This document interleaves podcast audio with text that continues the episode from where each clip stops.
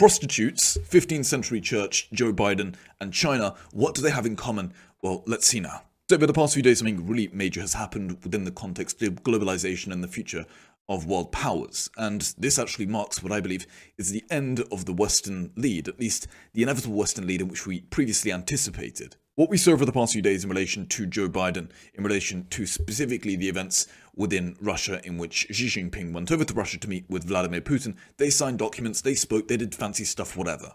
From a symbolic standpoint, this basically reiterates the major dynamics associated with world-changing powers and how, as Ray Dalio reiterated in the past few years, changing power dynamics are inevitable.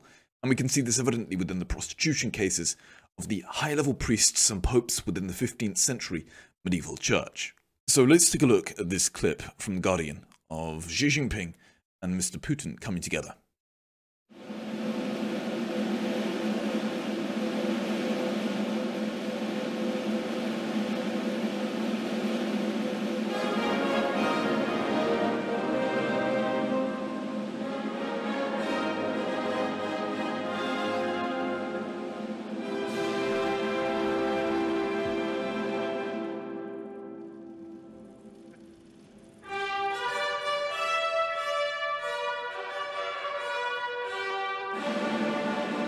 我说，把俄罗斯作为中国国家领导人访问的首选啊，这是符合历史逻辑的事情。因为我们是同为啊最大的邻国，我们又是呢战略协作、全面战略协作伙伴，我们啊多年。So basically, in simple English, in translation, what Xi Jinping is saying there is a big middle finger to Joseph Biden. 来啊，这种关系经受了呃各种风云变幻啊的考验，历久弥坚。同时，我也邀请了普京总理啊、总统啊，呃，他今年呃能够再次呃到中国去。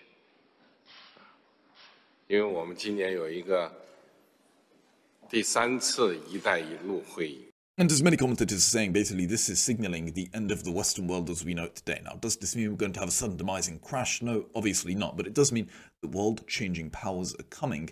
And in comparison to this period of globalization, of harmonization, which we previously had over the past few years, over the past few decades, now we're entering into a period of deglobalization, of instability. And I think this is a great symbolic interaction in which highlights the next few years, the next decade in regards to changing powers. So fundamentally, as we're going to get to within one moment, nations rise and fall, and us Westerners, in our prestige, we often believe that we're always right, we're always innocent, we've never done anything wrong. There's no chance in the history of the universe that we can ever fall behind. But if you just study the 15th century church, you can clearly see this is not true. In comparison, the opposite is true. Nations fall and succeed, nations rise and boom, and the cycle basically continues. So basically, back in the 15th century, you had the church, in which basically acted as the government. The church controlled all the main institutions upon society. They controlled the laws within the form of these ideologues, in which were passed down by God and they imposed upon society.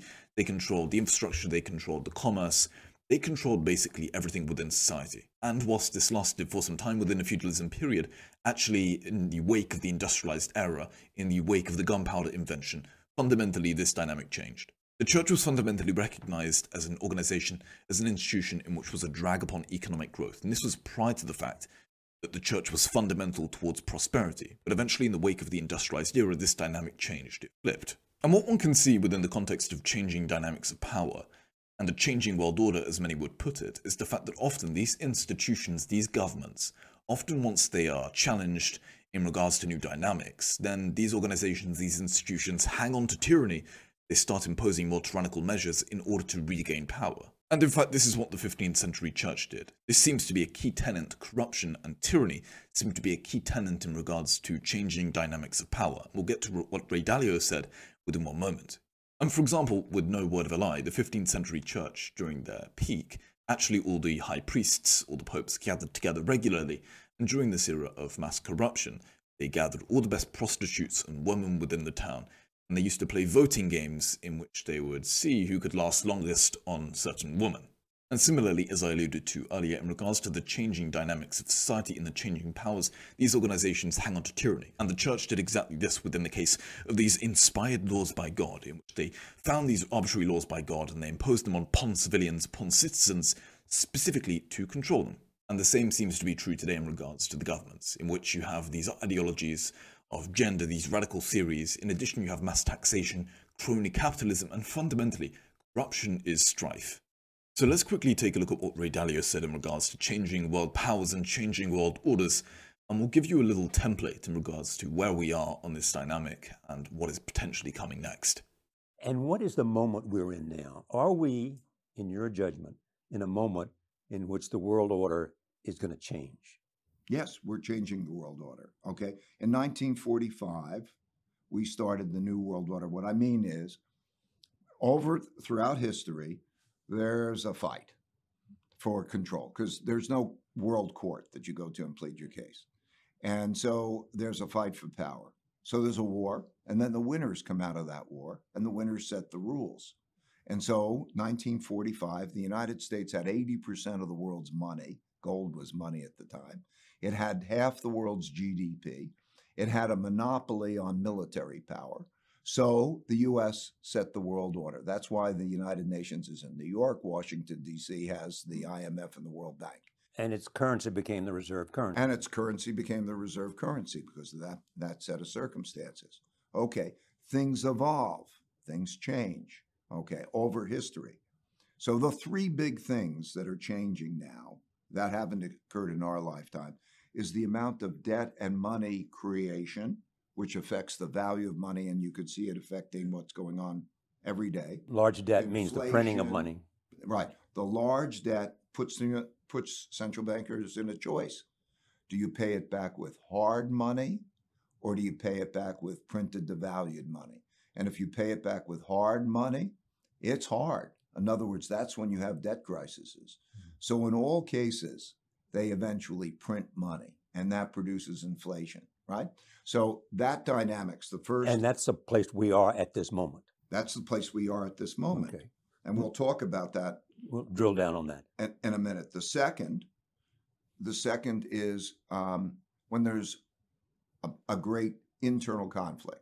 Usually, when there's a large wealth and values gap, and at the same time as you have a financial problem. Then you get populism, populism of the left and populism of the right. In other words, those who feel disenfranchised want people who are going to fight for them. They don't want compromisers.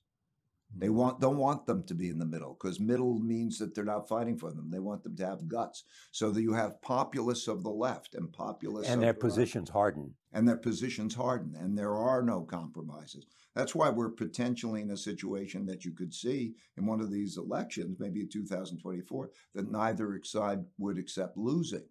Perhaps we see that. That's you see. Maybe you don't follow the rulings of the Supreme Court.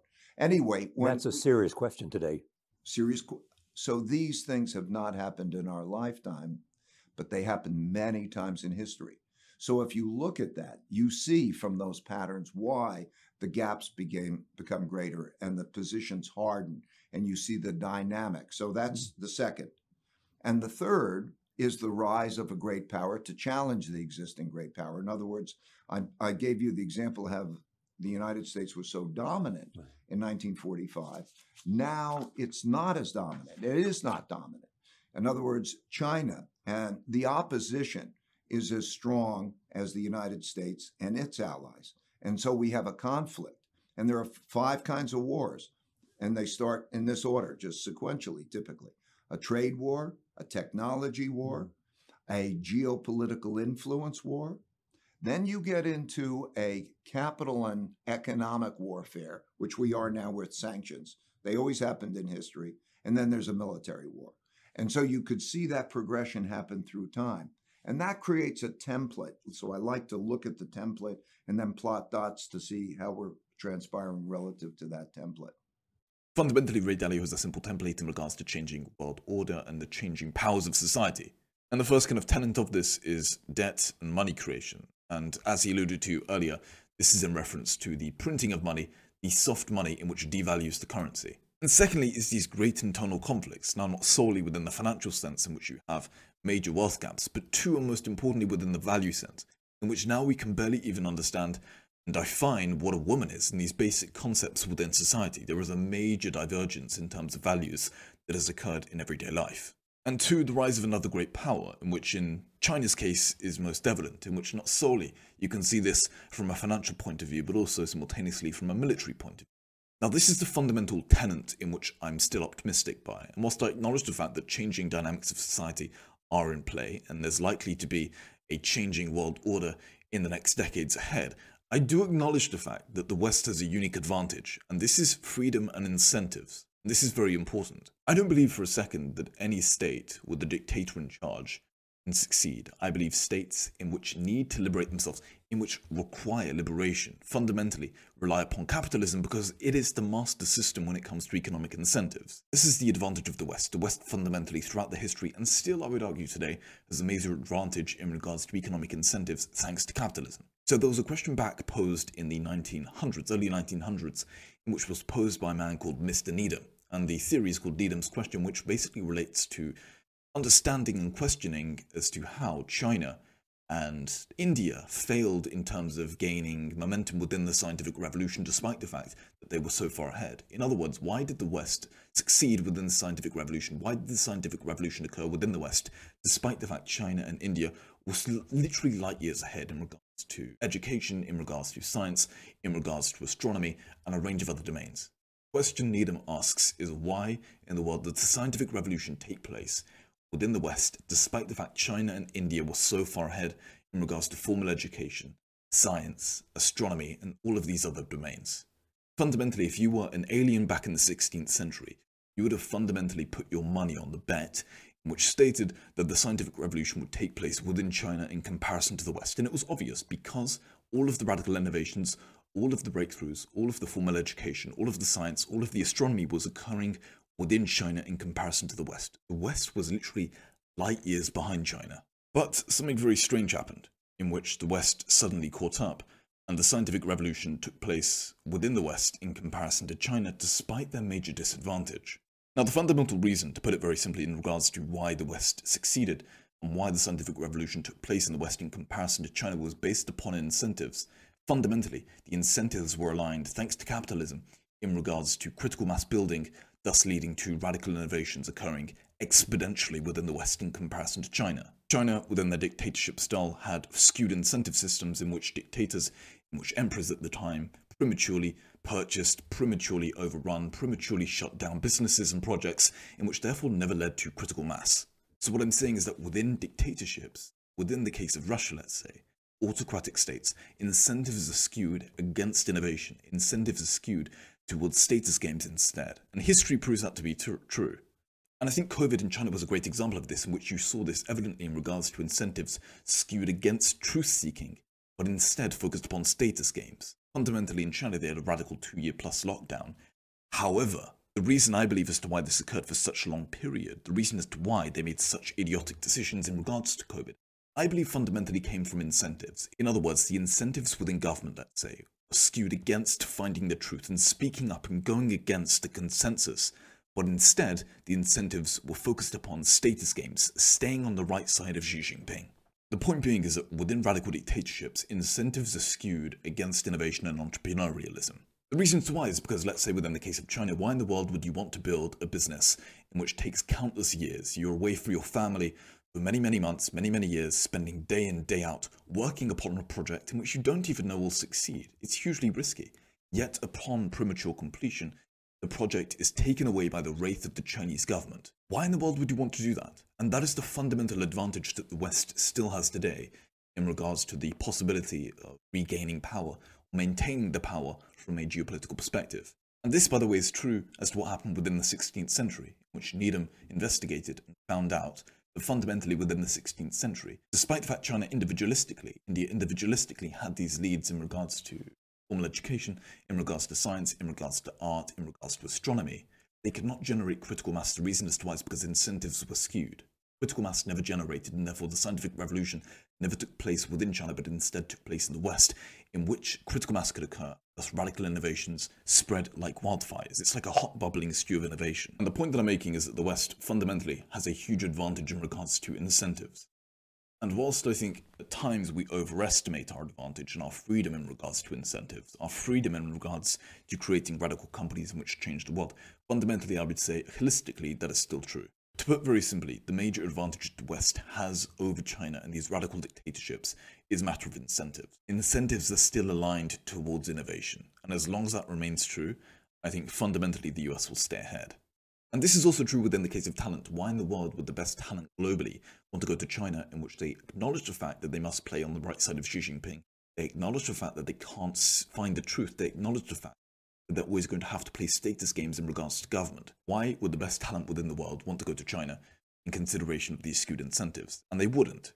And that is the advantage that West still has, specifically the US in regards to innovation, in regards to maintaining power when it comes to a geopolitical perspective. And it turns out within technology, and specifically when it comes to artificial intelligence, the top 1% of talent is foundational for massive productivity gains. So just to summarize, we are in a period of what I would call deglobalization. This prior harmonious world is clearly not here. And I think this event within Russia, in which Xi Jinping went over to Russia to speak to Putin, is really symbolic in terms of this turning point, this inflection point throughout history. And as Ray Dalio mentioned, nations fall and succeed, and you can see that clearly within the case of the 15th century church, which is very comparable, very comparable to the government in which we have today within the US. I believe, similarly to Ray Dalio, we are on the cusp of an inflection point in which changing world powers is here. This is a period of deglobalization. This is a period of little harmony. This is a period of multiple competing powers fighting for the top space.